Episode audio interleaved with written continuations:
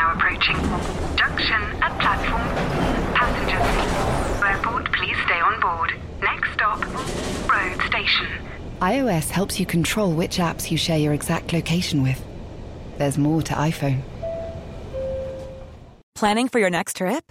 Elevate your travel style with Quince. Quince has all the jet setting essentials you'll want for your next getaway, like European linen, premium luggage options, buttery soft Italian leather bags, and so much more. And is all priced at 50 to 80% less than similar brands. Plus, Quince only works with factories that use safe and ethical manufacturing practices. Pack your bags with high-quality essentials you'll be wearing for vacations to come with Quince. Go to quince.com slash pack for free shipping and 365-day returns. This is the Game Football podcast from The Times. Today, Mikel Arteta's Arsenal score some brilliant goals to beat Watford. You decide on which was the best. We'll also be discussing the Manchester Derby and Manchester United's poor performance. Are there too many scapegoats at the club? Elsewhere, big wins for Crystal Palace, Brentford, and Newcastle. And we'll be asking Tony his opinions on the end of the season. Yes, Mr. Cascarino has joined the game.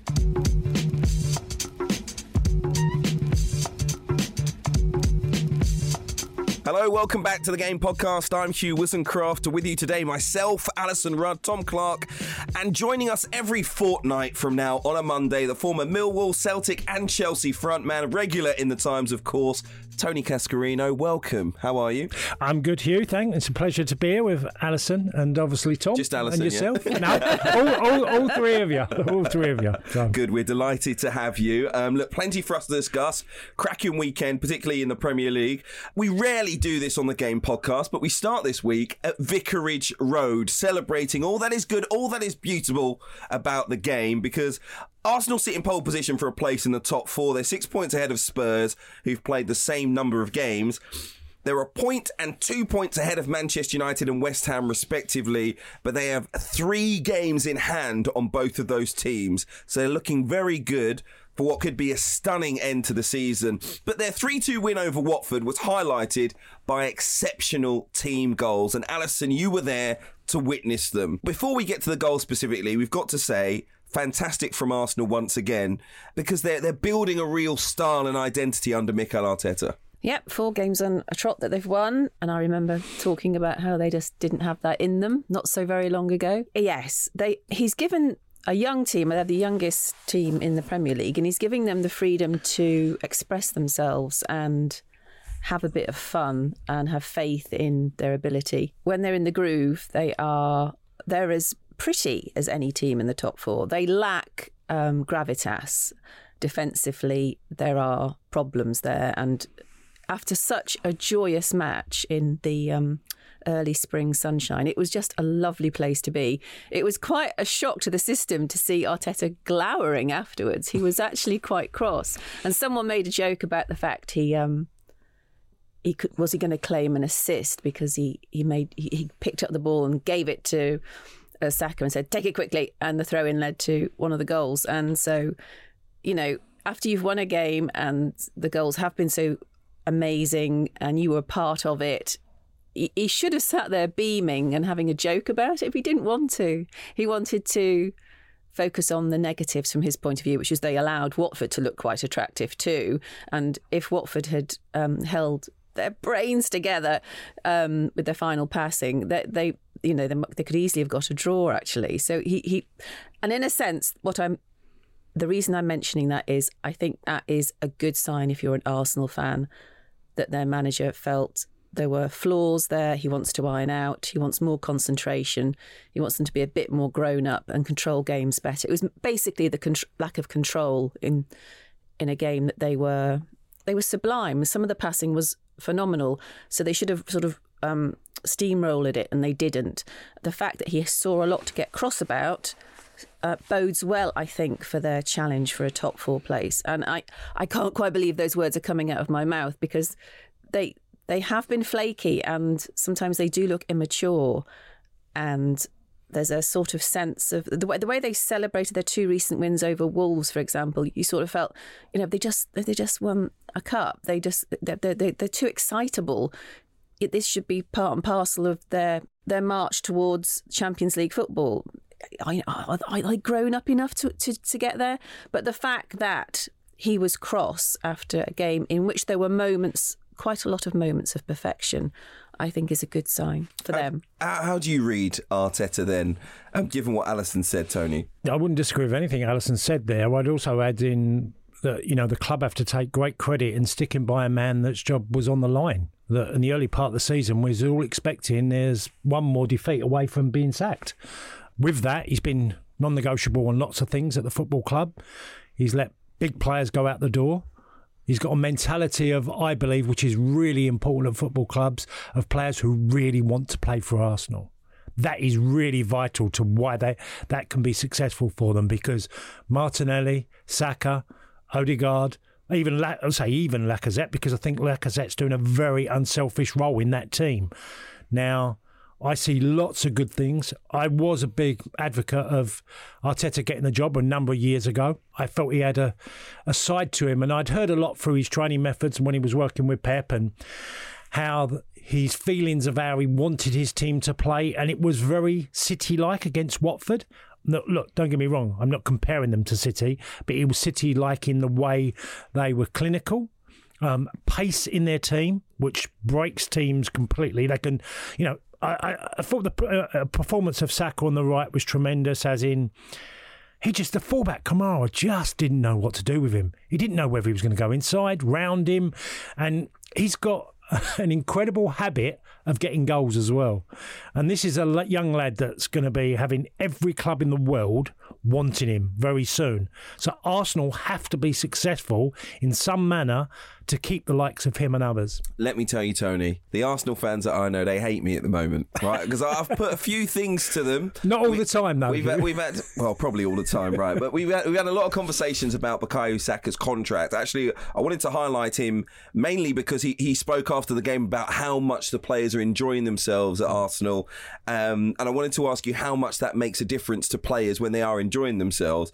But his contract will have a year left in the summer, mm. and he's going to have a decision to make. The club's going to have a decision to make. And all my mates think he wants to lead the rebirth of Arsenal and get them back challenging. And I say, well, if he signs a five year deal, what are Arsenal going to win in those five years? Where will this rebirth be in the next five years? Because he could just spend that, those five years getting Arsenal back to the point where they challenge for the title and not a massive amount otherwise. So for me, I think it's a huge decision because I agree with you. He could go and play for one of the current best teams in the country, if not in Europe. You're, yeah. So you're, he's, he's, talking about the Harry Kane syndrome, which is, is now mm. known as, isn't it? yeah. Let's get this right. Okay, when you're a young man and he's still got a lot of time on his side, if the club are so desperate. I've been in this position myself with with Teddy Sheringham at Millwall, where we got promoted. We've done really well.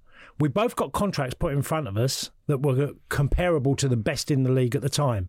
I was told the deal that I signed, this is just me personally, when I was at Millwall, was as much as what the champions of England at that time, which were Arsenal, was getting.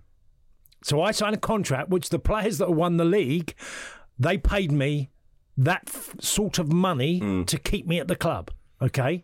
Now you're going to, oh, Arsenal are going to have to do a similar thing because if they think he's worth 120 million, for example, then you're going to have to pay him as an 120 million pound player because you can't demand the fee and not pay the wages. Yeah. So there is a an obstacle there. I think for him personally, if he really believes Arteta's improving him and that's going to continue, then I would see every reason to stay. And look, football changes really quickly, Hugh. You can be. I, I signed that deal that I talked about with me. I was gone a year and a half later. You know, so that five year deal is, yes, it's safety for the club in some respects, but generally, if you fail, there is, you know, the Harry Kane scenario is a bit of a one off, which it does happen. But I believe that he would sign a new deal because Arsenal will have to put a contract in front of him that him and his agent are going to be excited by to keep him at the club. Well, will, will it depend on Champions League qualification? Oh, absolutely, Al. If you foul, then you're at every danger of being the, the vultures hanging around your football club to take. You know, I look at Saka and I think he's so suited to Liverpool and Man City. He's so suited. Now, if they don't, I mean, I look at Saka and think, well, if they lost uh, Liverpool lost Salah, he would be the one I'd go after because there's way more goals in there. he's probably slightly even quicker than Mo Salah. I, I don't think he would score as many, but there's room for improvement.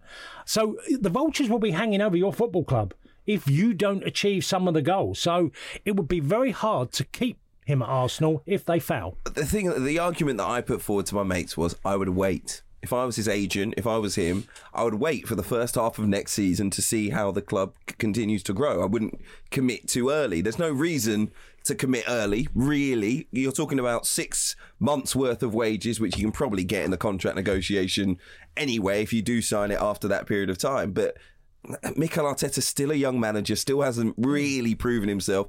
It's still a very young and inexperienced group of players, and it could still go the other direction at the start of next year. Plus, you're looking at the likes of Man United. You don't know who they're going to appoint. You don't know what will happen at Spurs. The competition might be stronger for the top four next season, and they might well be back in the Europa League. So. Hmm. It's not to say don't sign a contract at Arsenal. You know, I'm sure he's very happy and that's the place he wants to be but I wouldn't. I definitely wouldn't commit too early. There's no reason to. The club's going to want you. How much money are they going to have to play to to replace you? They're going to want to give you that new contract.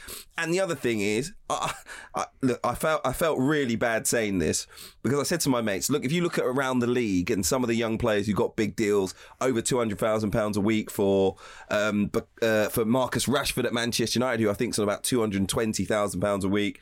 Anthony Martial was on about two hundred fifty thousand pounds a week. He got given that contract as a young player at Manchester United. You look at the players at City, they're going to be toward the 200,000 mark. And you start thinking they gave £300,000 a week plus to Aubameyang.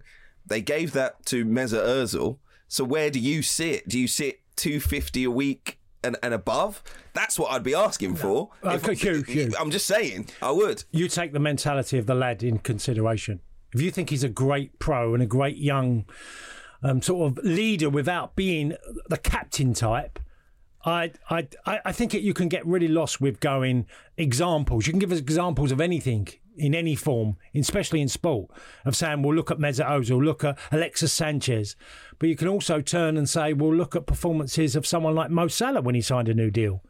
He didn't drop off, and he was became um, Virgil van Dijk as the you know the highest paid player at Liverpool. You know, yeah, are but, but I'm saying these were in, in vitally important players for the club at the point that they sign their contract. Hmm. So I, I'm saying, if I'm Saka, how how important do you think I am for the future of this team? If you really regard me as one of the top two or three what you're players, saying is, do you think he's? you want him on the cheap.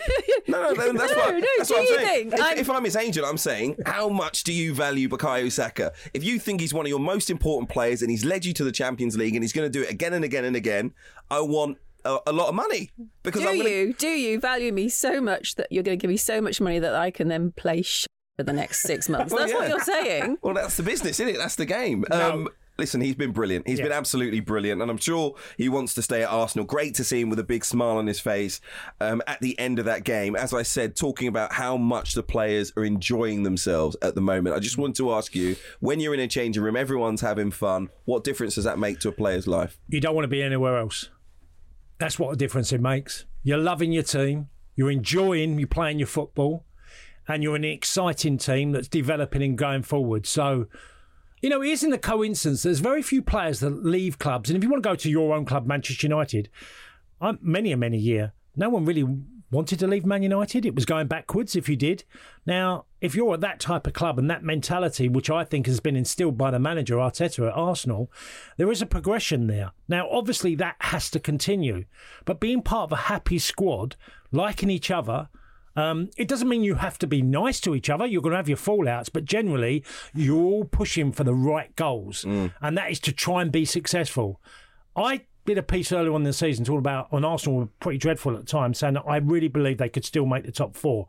Now I'm not trying to be smart here or pat my own back. I've got some other things dreadfully wrong, um, like saying Leeds will make the top six, which they didn't. Okay, so but I felt that they could because I do see that Arteta's done an amazing thing with uh, just cre- creating the right environment to have every chance of being successful, which is important. It's no different from what Man City have done. Man City have spent really big, but they've created an environment that it's based upon this is going to be the pathway to our success, and it's non-negotiable. Well, team goals are becoming a bit of a hallmark for Mikel Arteta's Arsenal side. Tom, three brilliant goals from them against Watford. Odegaard, Saka, and Martinelli. Which was your favourite? Oof. Oh, good God, you put me on the spot there, Hugh. Thanks very much. Um, probably the final one, I think, Martinelli's. I think the pace and the one touch moves was just superb to watch. But I think when you talk about those great goals and just jumping on some of the things the guys have talked about there, it's about identity, isn't it? And the quality of the players they have are not of a level of Manchester City and Liverpool, but I do see Arteta. He's got an identity to this team, and so I ha- that's that's why I've been kind of pushing them the same way Tony has this season because I think it would be great if they did finish fourth because that is what Tottenham, Manchester United are lacking. They don't have an identity on and off the pitch, and that's what Arteta has given Arsenal. And also, I think quite telling in these games. I don't know whether Alyson you noticed it, but as well as the beautiful goals, there were also a couple of moments of kind of good bit of uh, grit and determination. There was a lovely, mo- not lovely moment, but the moment at the end of the game when Watford were really wound up, and Arsenal kind of did a few kind of clever tactical fall to the floor, win a free kick. Kieran Tierney did a few wind ups. There's this great video going around on social media where uh, I think it's Hernandez who's all fired up, and Tierney just goes, "Come on, then, let's have a scrap. What you want to take me on? Let's have a go." and you know, I think Thomas Partey as well in midfield is becoming more of an important player in terms of like sitting and kind of disrupting things in midfield and giving the ball to those beautiful attacking players. So it all comes together, I think. It's starting to, certainly for Arsenal. I remember us discussing that draw with Burnley and go, oh, they need a goal scorer. They've, they've cocked it up. And then they go on another run. So to answer your first question, the Martinelli goal for me, the most beautiful. But I think there are lots of other moments there that are just making an identity for Arsenal. And that's why I hope they get the top four. Point of order, and I genuinely worry if that I've lost my sense of humour or missed the joke. But on match of the day two, they decided there were only four goals mm. that you could call sublime. Well, I wrote in the in the Times that all five were Yeah. marvellous. What was wrong? Moussa Sissoko, nice feet for a big man, beautiful control. Made Ben White look a little bit, uh, you know, Yeah. a bit I think stupid. that- I think In what that- way think- was that think- not worthy I of think highlighting? Ben White's defending is the reason that that Moussa Sissoko probably wasn't given. You can only the- beat what's put in front of No, you. I I, just know- thought, I thought I it was a very strange decision when there's a there's a, great game, lots of. I mean, and You have the ability. the BBC, the BBC are just so into the goals. I mean, that's how they edit everything and how they, you know, they organise their running order is on goals, goals, goals. And they have a game with five amazing goals, and they decide to be sniffy about one of them. Ridiculous. So that was your favourite in the game. Pure, on that basis, yes. Yes, go on, Alyson. I think as well, it's just very briefly, we should t- just touch on Watford. And I thought they were fantastic uh, for periods as well. And obviously, for a neutral, they really added to it as a spectacle in that their brilliant goal, the overhead kick goal, came from a kind of counter attack back and forth. I think Ramsdale kicked the ball long, Arsenal went on the counter attack, nearly had a chance. And then Foster did the same thing low kind of kick out to the halfway line, counter attack, overlap, overhead kick. They, they were superb, and as Alyson said, could have got a point. So so Roy's hmm. Roy's given them something to fight for. And isn't that lovely about English football? That, that this was a match where there was a team deep, deep relegation bother, and a team that really does need to secure that Champions League spot. It didn't feel like that. There was no desperation. It No. was it was hmm. joyous. My favourite goal was Odegaard's, the opener. Just the little back heel, Yeah. one-two with Saka. Finished it. Oh, I was like a knife through hot butter, basically. Shame, shame you won't be at the World Cup, isn't it? Yeah, yeah. Um, but I think he's getting better and more influential as Oh, well. We absolutely. Could have, could have spent the time talking about Martin Odegaard, and I'm sure he will before the end of the season. As you mentioned, though, Tom, Watford bang in trouble. Eight straight home defeats, three points from safety. They've played three games more than Everton, who are just above the relegation zone. They've played the same number of games as Leeds, who I guess it's most realistic to catch up with them then. Four points behind them as well. So it could be a difficult end to the season for Roy Hodgson and his team. We'll come back to the top of the table, the top four towards the end of the podcast as well. But let's stay with further down the table. Um, and not really the relegation places as such, but rather the sides that are pulling away from, from it. Um, big wins this weekend for Crystal Palace, Brentford, and Newcastle. Let's start with Palace. They're now 10th into the top half, seven points taken in the last three games. They went to Wolves, won two goals to nil. And more and more when you watch Palace, there's a sense of excitement with their play, especially with Wilf Zaha back in the team. Michael Olise doing well on the other side as well. Very good win for them, Tony. Yeah, and uh, I tell you what, they did brilliantly well. They got behind Wolves an awful lot. You know, considering how good Wolves have been defensively this season and hard to break down, Palace did it with quite ease at the weekend. And when Wilf's at his very best, you know, you think he should be playing in the Champions League. And I've always felt that about Wilf. When he's uh, on his game and he wants to be quite direct, he'll cause any fullback problems. And he always gets a goal tally. You know, you look at his numbers, that always feels like every season he's been He's never been. I would never go as far as saying he's a one man team, but I think Palace are such a much better team when he's on on his game. I think Jeffrey has come in and done really well. I think he's added to to that. I mean, look, and they've made a couple of signings as well with Boy Guehi from Chelsea. He's done brilliantly alongside Andersen. So there's a lot of good things going on for Patrick Vieira. And incidentally, he's he's had about four or five changes in his forward line. He's he's you know he's not mm. played. Some Christian Benteke can't get near the team. It feels Edouard has not not played as well. So he's mm. a there's a lot of forwards there that he's got a, an array of, you know, let's say Eze's been injured for a long period. So I think Palace fans are.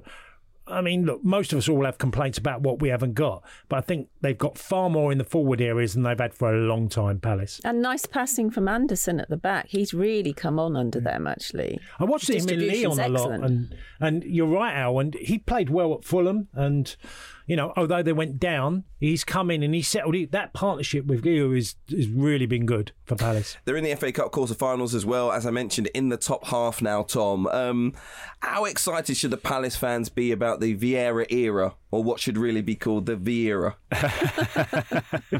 mm, I think you mean I might need to work on that one, Hugh. Uh, it's not. It's not my worst.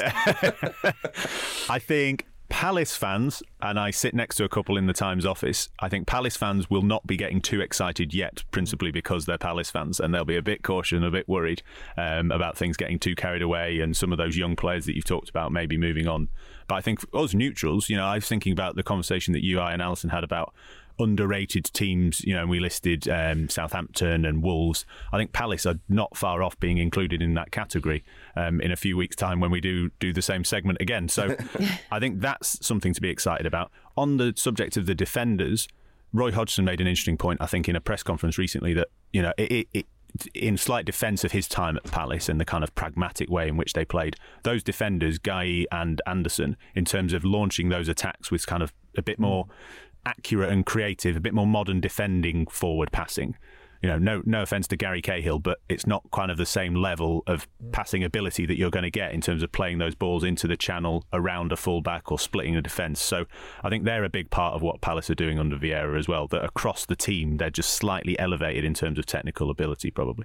Yeah, I think it's been important. They're, they're a different team. Yeah. It's one of those. It's, it was one of those managerial appointments. I think that a lot of people were saying that's a risk. Yeah, you know, hasn't pulled up trees necessarily in his other jobs, but I think. Can, I, Vieira, can I just say on that? Mm. There was a lot of, I felt, misinformation about Patrick Vieira's time at Nice. Mm he actually done okay. They got seventh in the first year he was there, and they had troubles. They had some money issues in that time that Patrick was there. He done okay. It wasn't like he'd done a disastrous job at Nice. He done a, he done like I said more than okay. High expectations there. Though, yeah, of there? course. It's a it's a big challenge coming to the Premier League. But I think what he's shown is an enormous amount of versatility in how he his team play and personnel that he'll change quite readily. You know, and signings they brought in. You know, you think we haven't even mentioned the boy Gallagher, have we? Conor Gallagher. Mm, mm. You know, he hasn't been mentioned, and yet he was pretty superb for him at the weekend as well. As as he seems to always be, and we've spoken about whether he'll get a chance at Chelsea. Maybe Palace is going to be his long term home. We've spoken about Thomas Frank in the past. A big win for Brentford, beating Norwich three goals to one. Ivan Toney getting a hat trick in the game, ending an eight match winless run for Brentford. They're now six points clear of the drop. How much of a plus I've got to say it to you, Alyson, is Christian Eriksen, who's who started his first game since that cardiac arrest. Uh, it's all unfolding exactly as I predicted it would unfold, which is their slide would be halted when Eriksen was fit enough to start, and so it has happened. And the players have said so. I think what happened was it was rumoured that Eriksen would be joining Brentford, which would make him the most glamorous, biggest signing ever in their history. That in, in normal circumstances they wouldn't be able to attract or afford a player of Eriksen's quality. So once it was in the ether that this might happen, I suspect there was a sense of anticipation and waiting for it to happen. And that might have impacted on how they performed subconsciously, that they knew they were waiting for some sort of push. And so now that it's happened and he is part of the group, he's been training with them. Uh, he knows them all anyway because half half the team are Danish. They all get on incredibly well, and they now feel like they're whole. They're they're complete. And the players have said, you know, he brings uh, not just his passing ability, it's his vision, it's his reading of the game, the way he talks to them, um, the, the, whole sense of you can you, you just watch him on the pitch. It, it, looks like Christian Eriksen's played for Brentford for several years. Mm. It's, it's he's integrated so well, and just adds that touch of quality that makes uh, makes the team feel good. We've just talked about that with Arsenal. It, it's it's a bit like the like having an o- Odegaard at Brentford, and so it's just lifted them completely, knowing that he can play there's no more worries about whether he'll be fit enough or it'll work out. He looks perfectly capable of playing in a tough, rough and tumble Premier League game. And they can now go on and use that little bit of extra sparkle that they probably mm. didn't think they would get. If you think about it, they had a fantastic start to the season, Brentford, and then you know, inevitably it's going to dip off. You know, they have the lowest wage bill in the division. They're brand new to the division. They're a small outfit. That that energy and passion you get from it being your first campaign, you know, people are going to work them out and, and so on. And they, sh- you know, without Eriksen, it, it, it could have happened that they would slowly fade, fade, fade and go into the relegation spots.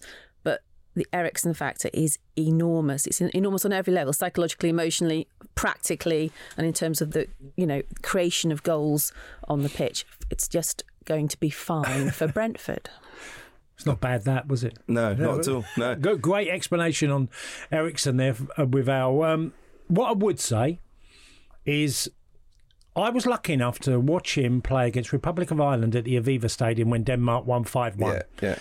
And I come away and said, what an unbelievable footballer he is. And by the way, dead ball situations, so effective, causes us an enormous amount of problems. Now, if you go and what Alan's, Alyson touched on about what he gives technically to the team, which is a lot, and then you add in set pieces and you say, well, they've got Pinnock, they've got Jansson, Ajer, and Toney, Four very good headers of a ball.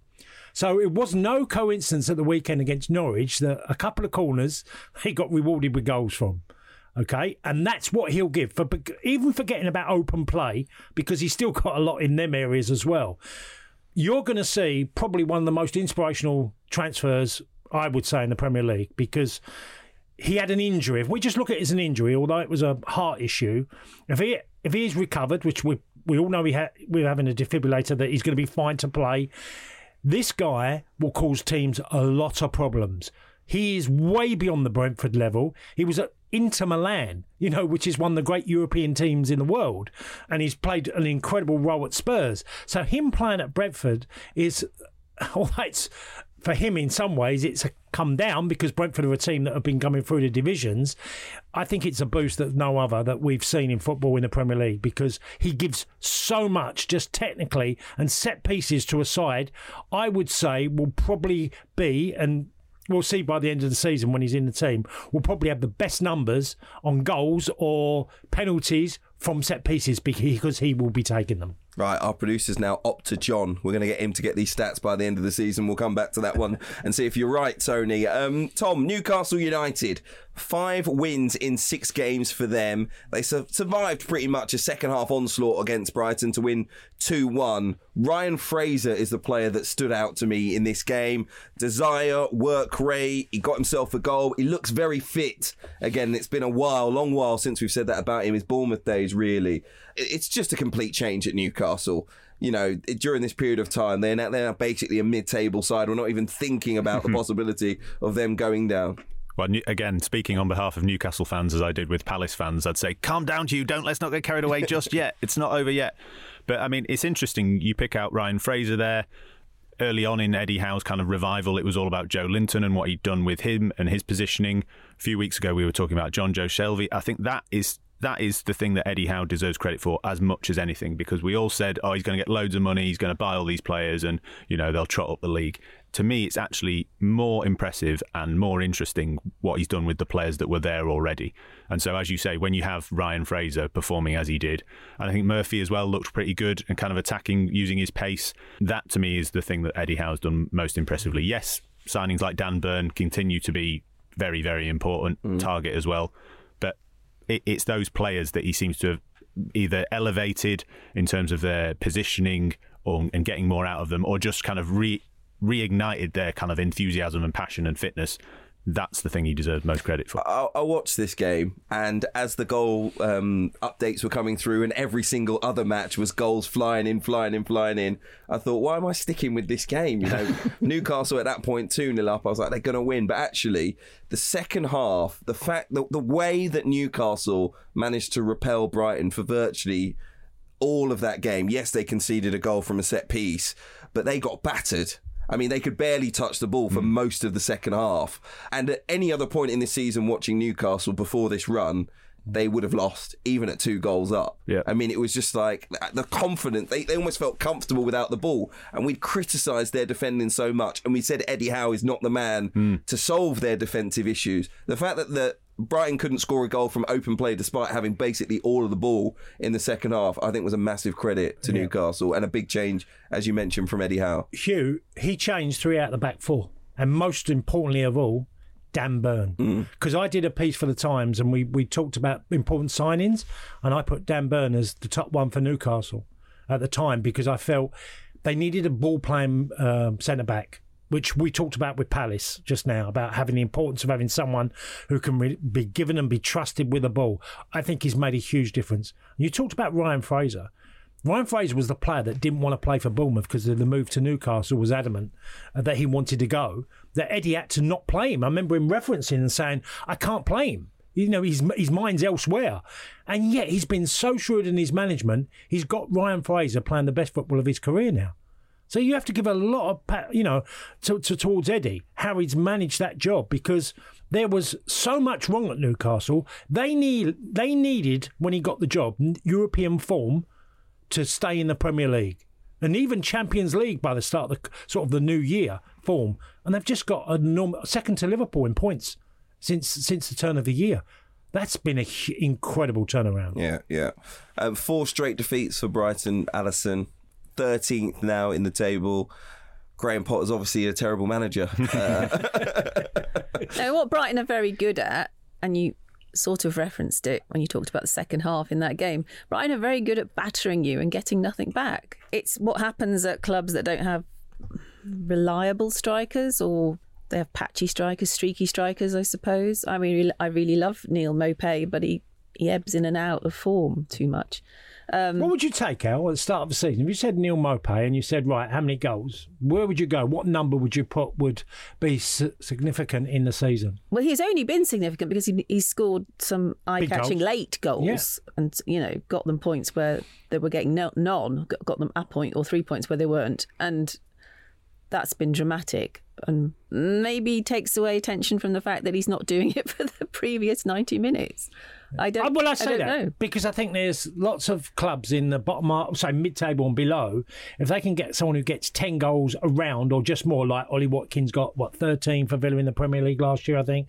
You know that sort of number that, that should be enough to keep you in the in the league and maybe a bit more. But it's very, you know, no club in the mid-table and below are going to get a striker that gets them twenty plus goals, aren't mm-hmm. they? Yeah, but they have, but their, their, their possession stats aren't the possession stats of a team in trouble. Hmm. They are a team that are doing everything else pretty Well. well. Hmm. And it's that final step, isn't it? It's. a- I mean, it's. It happens. It's not just recently. It's happened regularly under Potter that they've had periods where they've still played great football, but they're losing. yeah, they had 68% possession at St James's Park. Neal Maupay came off the bench on the hour mark as well. Interesting that he's got eight Premier League goals and didn't start, doesn't start games like that as well. And that I think says something. Tom. But it's interesting. We're, we're, we're coming down to the kind of mid table in the Premier League. And, you know, Tone, you've talked about some of those players scoring 13 and whatever. But Hugh, you mentioned Arsenal with Lacazette doing unselfish play, i.e., linking and setting up other people. You then look at the other teams, we'll come to them to talk about. You know, Liverpool sometimes play without a recognised striker. City have done it for basically two seasons. United did it yesterday. The idea of a striker who then scores goals, it's interesting how we, all, the, all these other teams, Brighton's, etc., are maybe looking to emulate and copy this kind of free form type football. But then actually, we then go, but they need a striker to score the goals because hmm. these forward players aren't clinical enough. I mean, what does that do, Tone? You know, when you take away a position, if you like, in order to put in a a, a more of a recognised striker, because I think some of these teams, these mid-table teams, if you put a recognised striker in, maybe wouldn't have the same kind of counter-attacking ability, say. Well, you're not going to get the same returning goals. That's pretty clear. I mean, Mope is a finisher. I mean, I've lo- watched him a lot, and I always feel that I did a, again. I talked about this about two months ago about keeping him on the pitch, even if you're losing one 0 or you're winning, or it's nil nil in a game or one one. Just keep him on, and he got a number of late goals because I think. There's one thing you can destroy a, a, forward uh, with their, their their belief more than just say confidence, but their belief. It's a similar thing. Is that if you keep thinking you're a forward and you haven't scored at 60 minutes and you're looking at the sidelines, you're thinking, my number's up, I'm coming off. Which Graham Potter did a lot of times with Neal Maupay in the early part of the season. It's like, why do you keep doing that? You need a goal. He's your best finisher, quite clearly. He's going to get your biggest number. And yes, you can have possession, but the possession's only useful if you've got someone that can finish off a move. And I think he's been guilty, Graham Potter, of sometimes being negligent in that area of not keeping a striker on. Look for other areas of the pitch you may change around. And I think Maupay will get between 10 and 14 goals a season, which, okay, are you ever going to find a 25 goal a year man? I, mm. I don't think Brighton are. Well, it's, I'm not saying it's all Maupay's fault. I'm just, I mean, No, no, but- no one else is chipping in, are they, for Brighton? So No, but it- it's interesting broadly, and you know, just looking at the top scorers in the Premier League, if you kind of even like the top ten, Jamie Vardy is the only one that you would say is a recognised, you know, striker in inverted commas. The rest are forwards, wing players, number tens, etc. Even midfielders, Bruno Fernandes, Kevin De Bruyne. I mean, you, we we mentioned Ivan Toney at Brentford. Is he a candidate for a move up the table to one of these teams to kind of elevate them? Is he the kind of I think he is. I think he is. He's a massive creative force for Brentford, and he creates a massive number of chances. and he works very hard as well off yeah. the ball. But he does need to score more goals from open play. Right. If he played in a team where he wasn't the main creative element, I think he would get more of those chances himself. Hmm. But because he's a very selfless player, I mean, uh, to be fair, my Arsenal mates said they wouldn't mind, you know, if they bring because they they think they need to bring in two forwards. They wouldn't mind if Ivan Toney was one of those. They say because he can do everything Lacazette does. And more, in their opinion, you Yeah. know, he- Lacazette brings others into the play. Tony can do that, but they think he's actually more of a goal Not me, scoring. by the way, not me. Tony. Get the boots back on, Tony. Come on. um, they they think Ivan Toney can can can do that and more. So it'd be Yeah. really inter- interesting to see if he does get a move at the end of the Yeah. season. Tony, in the expert here, the expert, the striker's view, not including Jamie Vardy, not including Harry Kane, not including those big six teams, who's the best forward, the best striker in the Premier League? The, uh, well, the one I like a lot is Ollie Watkins Yeah. because I think there's so much more to his game than just goals. Yeah. He'll stretch teams for fun, um, and he's had an indifferent time, but I do believe that he's shown a lot since he's gone to Villa. That will Ollie ever be a 20 plus goal a man? Uh, 20 goal a season. I, I loved it that he played alongside Ings because let's get it right. It's really hard to be a forward in the modern game. I would hate to play on my own every week, which most teams do. Yeah. You know, and a lot of teams don't want. And there's one thing Brighton are not very good at is getting the crosses in when it's on. They will go in and out. They'll go from one side and come around and go out the other side. yeah. They do that a hell of a lot, Brighton. You know, I've watched them a few times, Hugh, this year, and I've come and think, I'd hate to be centre forward for them. It just wouldn't. I wouldn't. All the things get I like doing um, wouldn't be useful in that team. So it's really tough in the modern game to be. You've literally got to tick every box: technical, speed, uh, strength, hold up play. It's really, really tr- tricky. And You could have done it, Tony. well, I played my final club was Nancy. I, I played with two strikers, two young lads. They were both unbelievably quick. And it was fantastic for me because I just led the line and never had to worry about over uh, the space behind. I didn't have to exploit space behind. They did. I would just lead the line. And it was great for me. If I didn't have that, wow, I'd be like, that's the end of my days. I'm done. And listen, more still to come on the Game Podcast. We will discuss the Manchester Derby at length. But remember, if you're enjoying it, uh, rate us, leave us a review, and make sure you're subscribed. We'll also be getting Tony's predictions for the end of the season before the end of the game. Stay with us. VoiceOver describes what's happening on your iPhone screen VoiceOver on, settings. so you can navigate it just by listening. Books, contacts, calendar, double tap to open. Breakfast with Anna from 10 to 11. And get on with your day. Accessibility. There's more to iPhone. It's that time of the year. Your vacation is coming up. You can already hear the beach waves, feel the warm breeze, relax, and think about work. You really, really want it all to work out while you're away. Monday.com gives you and the team that peace of mind. When all work is on one platform and everyone's in sync, things just flow wherever you are. Tap the banner to go to Monday.com. Hi, I'm Daniel, founder of Pretty Litter. Did you know cats tend to hide symptoms of sickness and pain? I learned this the hard way after losing my cat, Gingy. So I created Pretty Litter, a health monitoring litter that helps detect early signs of illness by changing colors, saving you money and potentially your cat's life. Pretty Litter is veterinarian developed, and it's the easiest way to keep tabs on your fur baby's health right at home. Go to prettylitter.com and use code ACAST for 20% off your first order and a free cat toy. Terms and conditions apply. See site for details. So let's come to events at the Etihad Stadium on Sunday afternoon. Manchester City 4, Manchester United 1. City sits six points clear at the top. Liverpool, though, have a game in hand. They are, City, a mere 22 points ahead of United. City having 24 shots in the game, 69% possession. They never really got out of third gear. The question for you guys is Was anyone actually surprised by this result and performance? I mean, come on, anyone? No, not at all. Not at all. No. I said, I said It's it. not a story, is it? No, barely. Which is why we're going to be very quick and brief, and why we didn't start the podcast with it, Hugh. Lots more teams, lots more interesting stuff to talk about. I think you know, United are an average team with some star names who occasionally perform. They they're battling for fourth, but they're they're not as fun to watch as Arsenal. Um, they're probably about the same level as Tottenham, and I, it, we just have to factor that into the debate now. We can still be constructive and talk about where do they go from here, who the next manager should be, And we will. and we will. But we've got to factor that in. We can't just kind of sit there and go, "Oh my God, they've lost the Manchester derby four one to Manchester City." They looked okay for parts in the first half, and when they equalised, I thought that was that was a good goal. They had a bit, bit of a spell of pressure, but it's not that surprising. No, I wasn't surprised at all. not really in the same stratosphere. Maybe the only surprise is that it was a derby and people expect a little bit more effort in particular. Certainly Roy Keane did um, in terms of a derby from the Manchester United players. Tony, the second half was a big contrast to the first half. United had five shots before the break, none after it. They had almost 40% possession in the first half, just 21% after half time.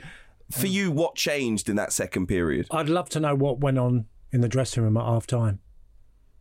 I really would. Because if you can show what you do in the first half, and it was it was a close call, wasn't it? In the first forty five minutes, it, United showed a lot of effort and desire to get into certain positions. You go in at half time in the dressing room, and you come out, and from the very first minute, it was a completely different performance. Everything that they did in the first half, they didn't even get close to in the second half. There's a lot of concerns at Man United. I don't get for the life of me, and look, they're not a one man team by any stretch of the man, imagination, Manchester City. But Kevin De Bruyne, allowed to get on the ball and not be pressured or get close enough to him, is a disaster for you. You're asking for so much trouble. And it was a bit like I, I touched on the paper this morning with Odegaard at Arsenal one thing they were guilty Watford of doing is not getting hit, uh, getting on him because he's sitting in pocket positions, and that's what De Bruyne does. He does it for fun, and then once he gets on the ball, everybody else will be brilliant because he's picking passes, he's finding his colleagues, and causing mayhem. And I don't get. Look, United have got to get away from McTominay and Fred in midfield. Pogba's their best midfielder by a country mile, but he wants to leave the football club. And I think it's it's like an exit door moment at Man United. There's a few of them that see the future or the grass is greener elsewhere. And that's one of my criticism of how that club has become. I played at Old Trafford three, Old Trafford three times. 4 0, 4 0, 5 1 was beaten. Okay? They could match you physically. That's You- because you had your big new contract and you didn't want to play. No, no, Al. Al, I promise you, it was because with all the brilliance they had as players, they rolled up their sleeves, they chased you, they hustled you, and they were physically intimidating. That's what Man United were. That is not what they were on Saturday. And my biggest, one of my biggest problems with Man United team is Fernandes. I have, I've so. Uh, uh, if he was my teammate, I'd be stop telling him stop waving your arms around at me, and every time you lose the ball or every time you you misplace a pass, you're you're putting your arms up in the air, sending out a message. I, I he would drive me crazy because he's part of the problem. And I don't mean he's a, he's the scapegoat. He's part of a problem with Manchester United at the moment because, you know, it was all about Ronaldo the problem not so long ago.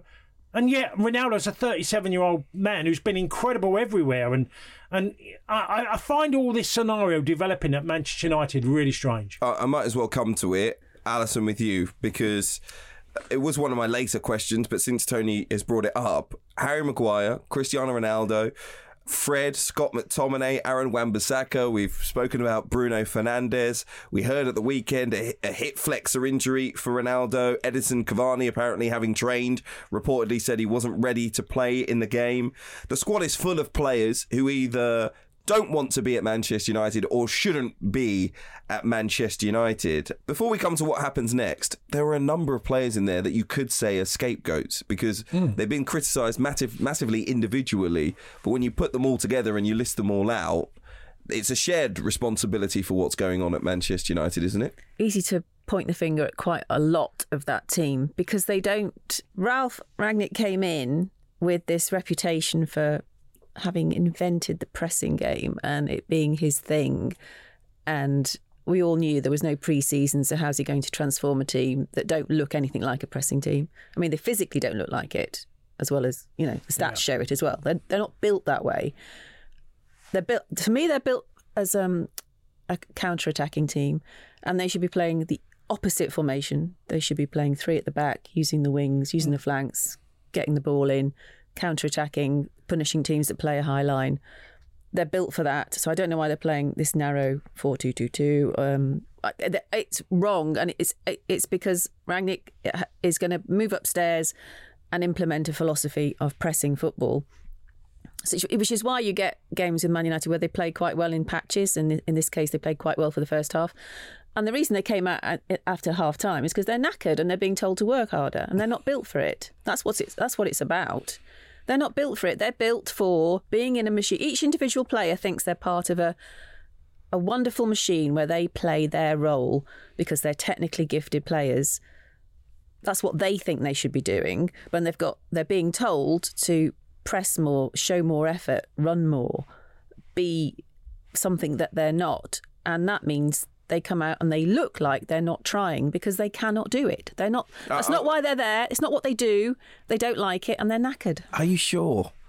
Because I mean, we're seeing, you know, and we've seen it in previous games, not just this weekend. A player with a ball at their feet, Tony, going mm. a three or four, five yards away from Bruno Fernandes, for example, and he's not even attempting to get close to them. He's just standing off, walking no real pressure being put. Because they don't like the tactics and they're tired. Are they tired though? That's my point. Is it not a mental thing? Well, if you're you, physically tired, you're mentally tired. No, but my point is, is it a mental thing that, that they don't want to play? I, I, agree with you that maybe they don't want to play this system, but is it not in their lungs? You're telling me that they physically can't do it because mentally, I can agree with you on. I don't think they want to do it, and they're choosing not to do it.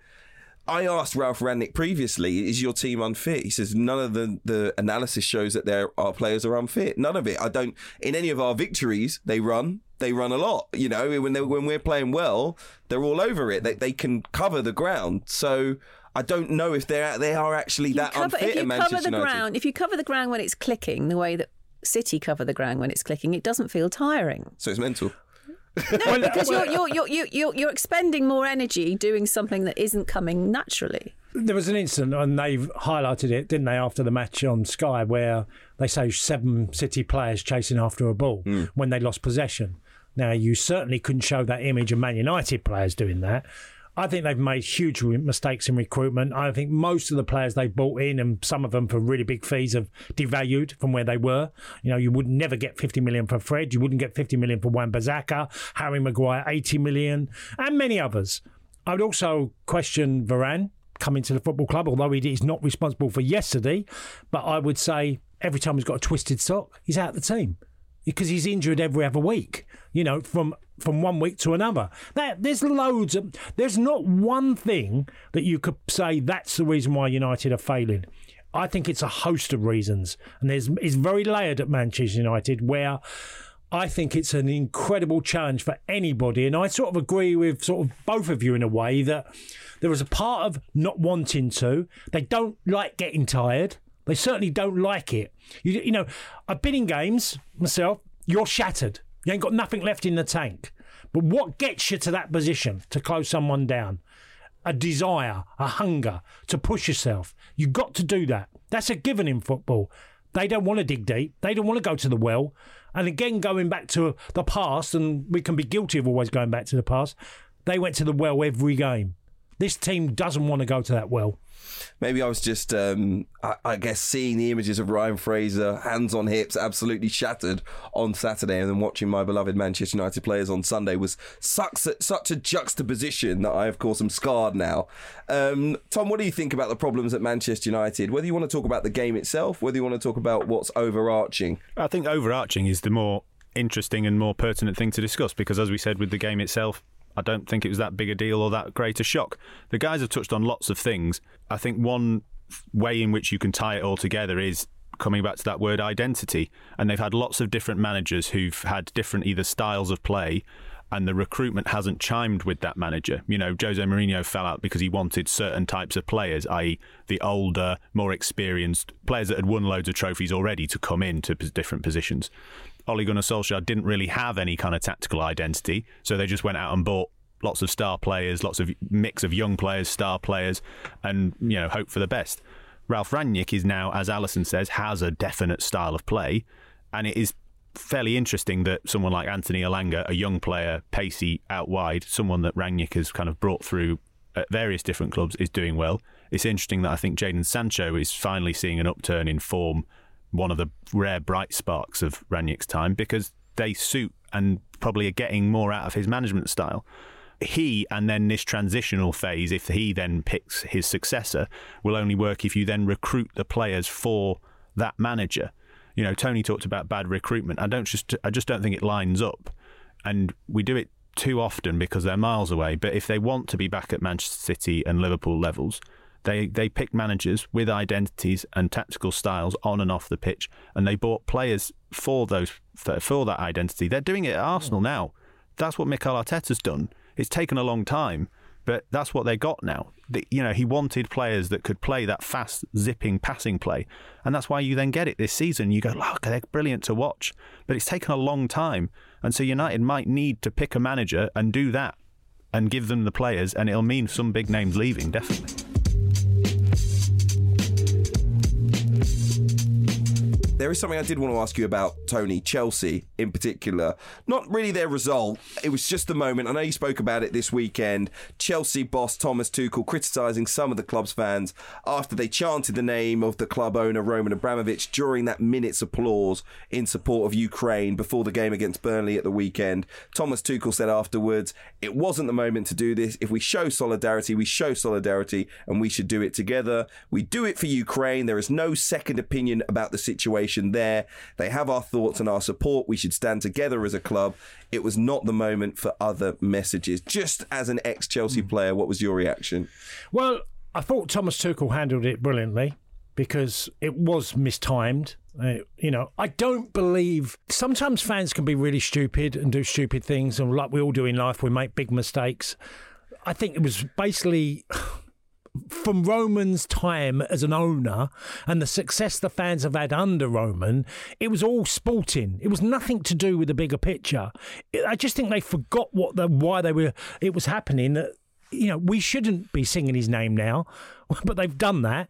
And it came out so badly, the timing of it, because I think it was all based on the success of what he did sporting wise and nothing to do with the politics. Yeah, I, I don't think it was a, you know, a sign of support for no, what's happening exactly. from the Russian perspective. I agree with you on it's that. Just the, just it's just very poorly timed. Oh, the, the timing's terrible.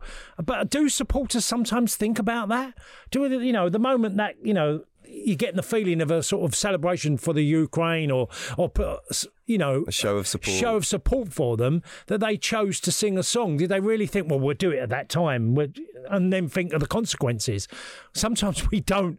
Uh, you know, uh, in normal human instinct isn't to do the right thing all of the time. I think they got it totally wrong. And I was on the radio at the weekend talking about it, and a lot of Chelsea fans, and some of them went to the game, had said even after it happened, they sort of thought, oh, we've got that wrong. Mm. It felt wrong to be clapping, for there to be a minute's applause for solidarity with Ukraine. There's a war on. I don't. Where do, where do we start clapping when there's a war on? If I mean, there's something. Something is marked at almost every the start of every match now, and you think, really, really, you know, it's it's diluted the impact it has a minute silence has gone right out the window. So everyone's applauding whatever they want to applaud. No, not war. That is the moment to be grown up, have a minute silence. I, it would have so much more impact. And I mm. actually stopped clapping because it felt, it just felt immoral. And I don't know. I think people think, oh, we'll have applause because people might make a noise in a minute silence. It's easier. Applause masks the idiots. No, let's let's go for it. If you want to show solidarity, make a statement, have a very serious, somber minute silence. I d- I don't like the applause at all. Okay, I appreciate both your answers on that. Listen, we've still got more to come on the game podcast. We're going to be playing Ask Tony next since we've got Mr. Cascarino with us. Stay with us on the game. Right, to end today's episode of the Game Podcast, Tony Cascarino joining us, as I say, every other fortnight. Let's play Ask Tony because all of us that appear on the game podcast have just about made our predictions. Tony, it is easier for you because you're doing it later in the season than any of us, so you can't really complain about who you think will be champions. This is the first one, and maybe the toughest one to call. City. Easy? I, I won't say easy. I think it's been remarkable that Liverpool have hanged on to their coattails. But I just don't see City dropping the amount of points that's required. I mean, Liverpool still have to go to the Etihad and win, which is not impossible. They're very capable of doing that, Liverpool as a side. But I do also think City's running is slightly better. And I do think Liverpool would have to win nearly every game. And I don't think they'll do that. Tony, can I ask? Uh, we've debated this, you and I, particularly on City, and yes, they were excellent against a poor Man United side. Do you think they are as good as they were last season in terms of that relentlessness because my argument has been that I wonder whether they might just have a couple more slips in them because I've watched them and I didn't think they were as as machine like as you know you and I have discussed it before yeah. writing for the paper that they are just this relentless machine that just gets wins whether they're playing well or not. I have, haven't felt they're quite at that level. What, what how have you seen it this season? Well it's pretty close Tom you know, yeah. it isn't. We're talking small margins, and I, if you look at the remaining games, if City won every one of them, you'd probably say, well, they're every bit as good as last mm. season.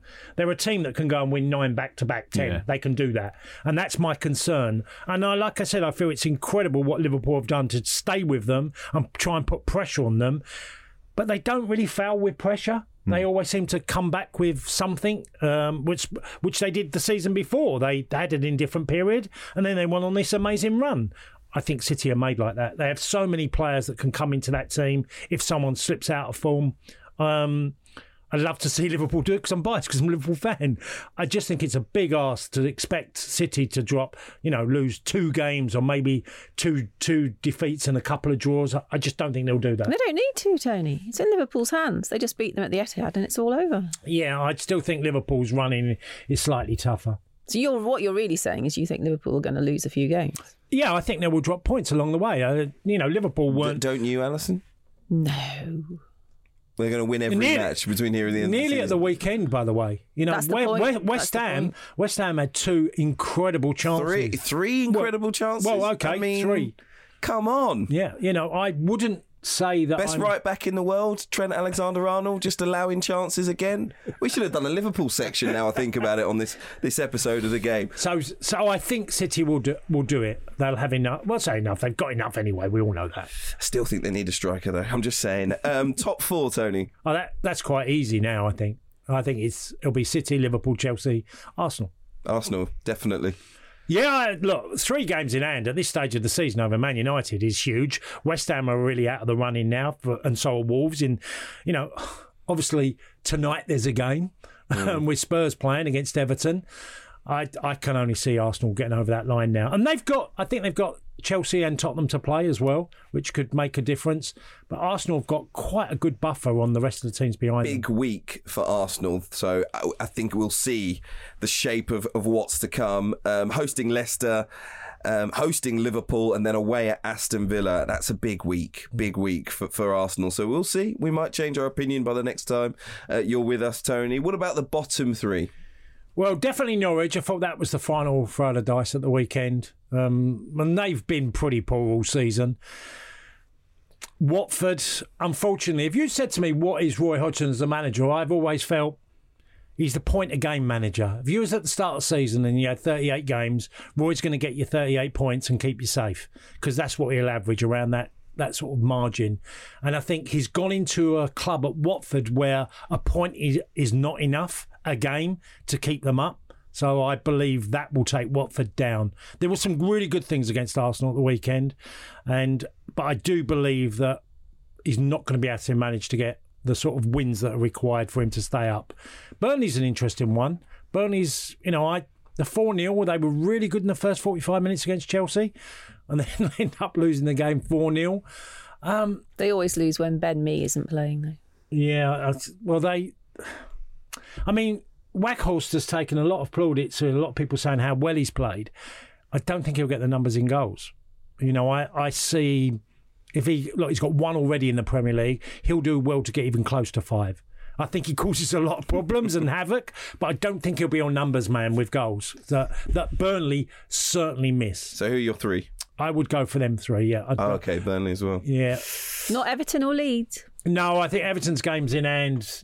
Okay. I, I, I just think there's, and again, they were in a serious position and, and still close to it because you know again what happens tonight. I, I just think they've got enough good players to, you know, Gordon's come in. If they get Calvert-Lewin fit, Richarlison, you know, they've got enough there to midfield wise.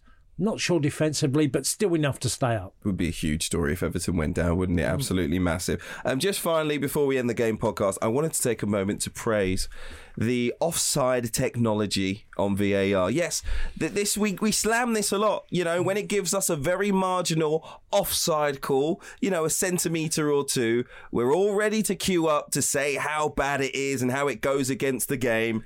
Two massive goals given this weekend by that very marginal. Right, maybe the Riyad Mahrez one wasn't massive because they were already 3 1 up and there was about a minute left, but it was a big game. And then the goal for Sadio Mane as well, onside. I think we have to praise it. You know, it's a good thing. This is what we. This is what it's all about. This is what was brought in. And yet you have 28 minutes in which you all sit around twiddling your thumbs before you can celebrate. It's not a good thing at all. Right. Okay. So if they were disallowed, it would have been better, would it? No, because who knows what a really good lino would have done in the circumstances. So you say it's the Lino's fault. no, what we need is we need. We, we don't need it to re- be reviewed. We need the technology. If you're going to go down the technological route, you have it linked to the person with the flag. So everybody knows in the stadium if the flag goes up, there's no debate. You don't celebrate. And if the flag doesn't go up, you, you, you still have that moment where you think, oh, it's going to go to review, I don't know what to do. You, you know that it's onside. So they need to move the move the technology one step forward so that everyone knows straight away if it's a goal or not. Mm. You can you could easily get to ten seconds. Easy. Yeah? You know, easy to get to ten In your- seconds to make a call on a goal. Okay. I, I mean, like Alyson said, I mean, if you've got the technology there, you know, we're, we're at the moment we're taking we're close to a minute, minute and a half. I can't see how it can't, that can't be done in ten seconds. I've got no idea. I mean, so we've ended up criticising it, even though we were taking a moment to. to You should have seen that coming, I mean, man. Come wow. on. I thought everyone would be on my side. Anyway, listen, thank you so much for being with me for the past hour or so, and thank you all for listening. Remember, uh, if you enjoy the podcast, make sure you're subscribed. Also, make sure you're subscribed to the Times and the Sunday Times for more of our award winning journalism, where, of course, you can regularly hear from Mr. Cascarino himself. Check it out online. It's thetimes.co.uk forward slash the game. We will see you all on Thursday. Take care.